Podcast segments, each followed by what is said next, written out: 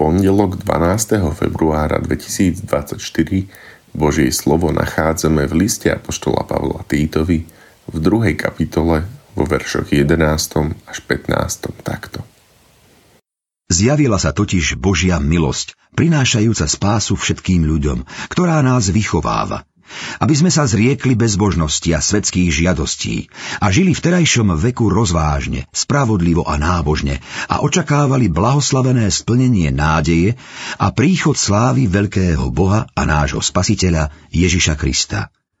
On vydal za nás seba samého, aby nás vykúpil z každej neprávosti a aby si očistil svoj vyvolený ľud, ktorý sa horlivo usiluje o dobré skutky. Toto hovor, takto napomínaj a karhaj so všetkou autoritou. Nech tebou nikto nepohrda. Nechajte Boha zomrieť je titul zbierky kázni od Miloša Reicherta. V podobnom duchu je aj výrok Timothyho Kellera. Opíšte Boha, ktorého odmietate. Opíšte Boha, v ktorého neveríte. Možno ani ja v takého neverím. Sme v podobnej situácii, akú mal Týtus vo svojej dobe. Veľa ľudí je skeptických voči kresťanstvu, počúvajú rôzne bájky a tak majú zdeformovaný obraz Boha.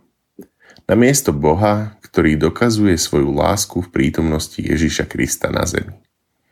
Výrok Zjavila sa Božia milosť nie je nejaké UFO na oblohe, ale prítomnosť Ježiša Krista Boha v ľudskom tele na tejto zemi v konkrétnom čase a na konkrétnom mieste. Toto je historický fakt a je to realita Božej milosti. Si sklamaný a znechutený tým, čo vidíš v kresťanských cirkvách a denomináciách a je problém veriť v takého Boha, ktorého prezentujú. Cirkev s veľkým C, Cirkev Kristova, to je vyvolený Boží ľud – je to zástup hriešnikov, ktorí majú nádej a sú vierou v Božiu milosť zachránení. To je obraz nie mojej predstavy Boha, ale je to reálne zjavenie Božej lásky a nádeje. Obraz, ktorým sa Boh prezentuje skrze všetky cirkvy. Skrze niektoré zreteľnejšie, jasnejšie, skrze iné všelijako rozmazanie, zahmlenie, ale jedno je dôležité – Boh je tu prítomný. Modlíme sa. Bože, ďakujem, že si skutočný, múdry a dobrý.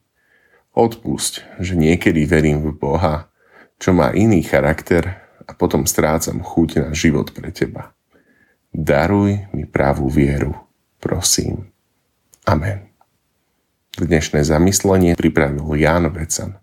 V svojich modlitbách myslíme na cirkevný zbor Chminianskej Jakubovany zo Šarišsko-Zemplínskeho seniorátu.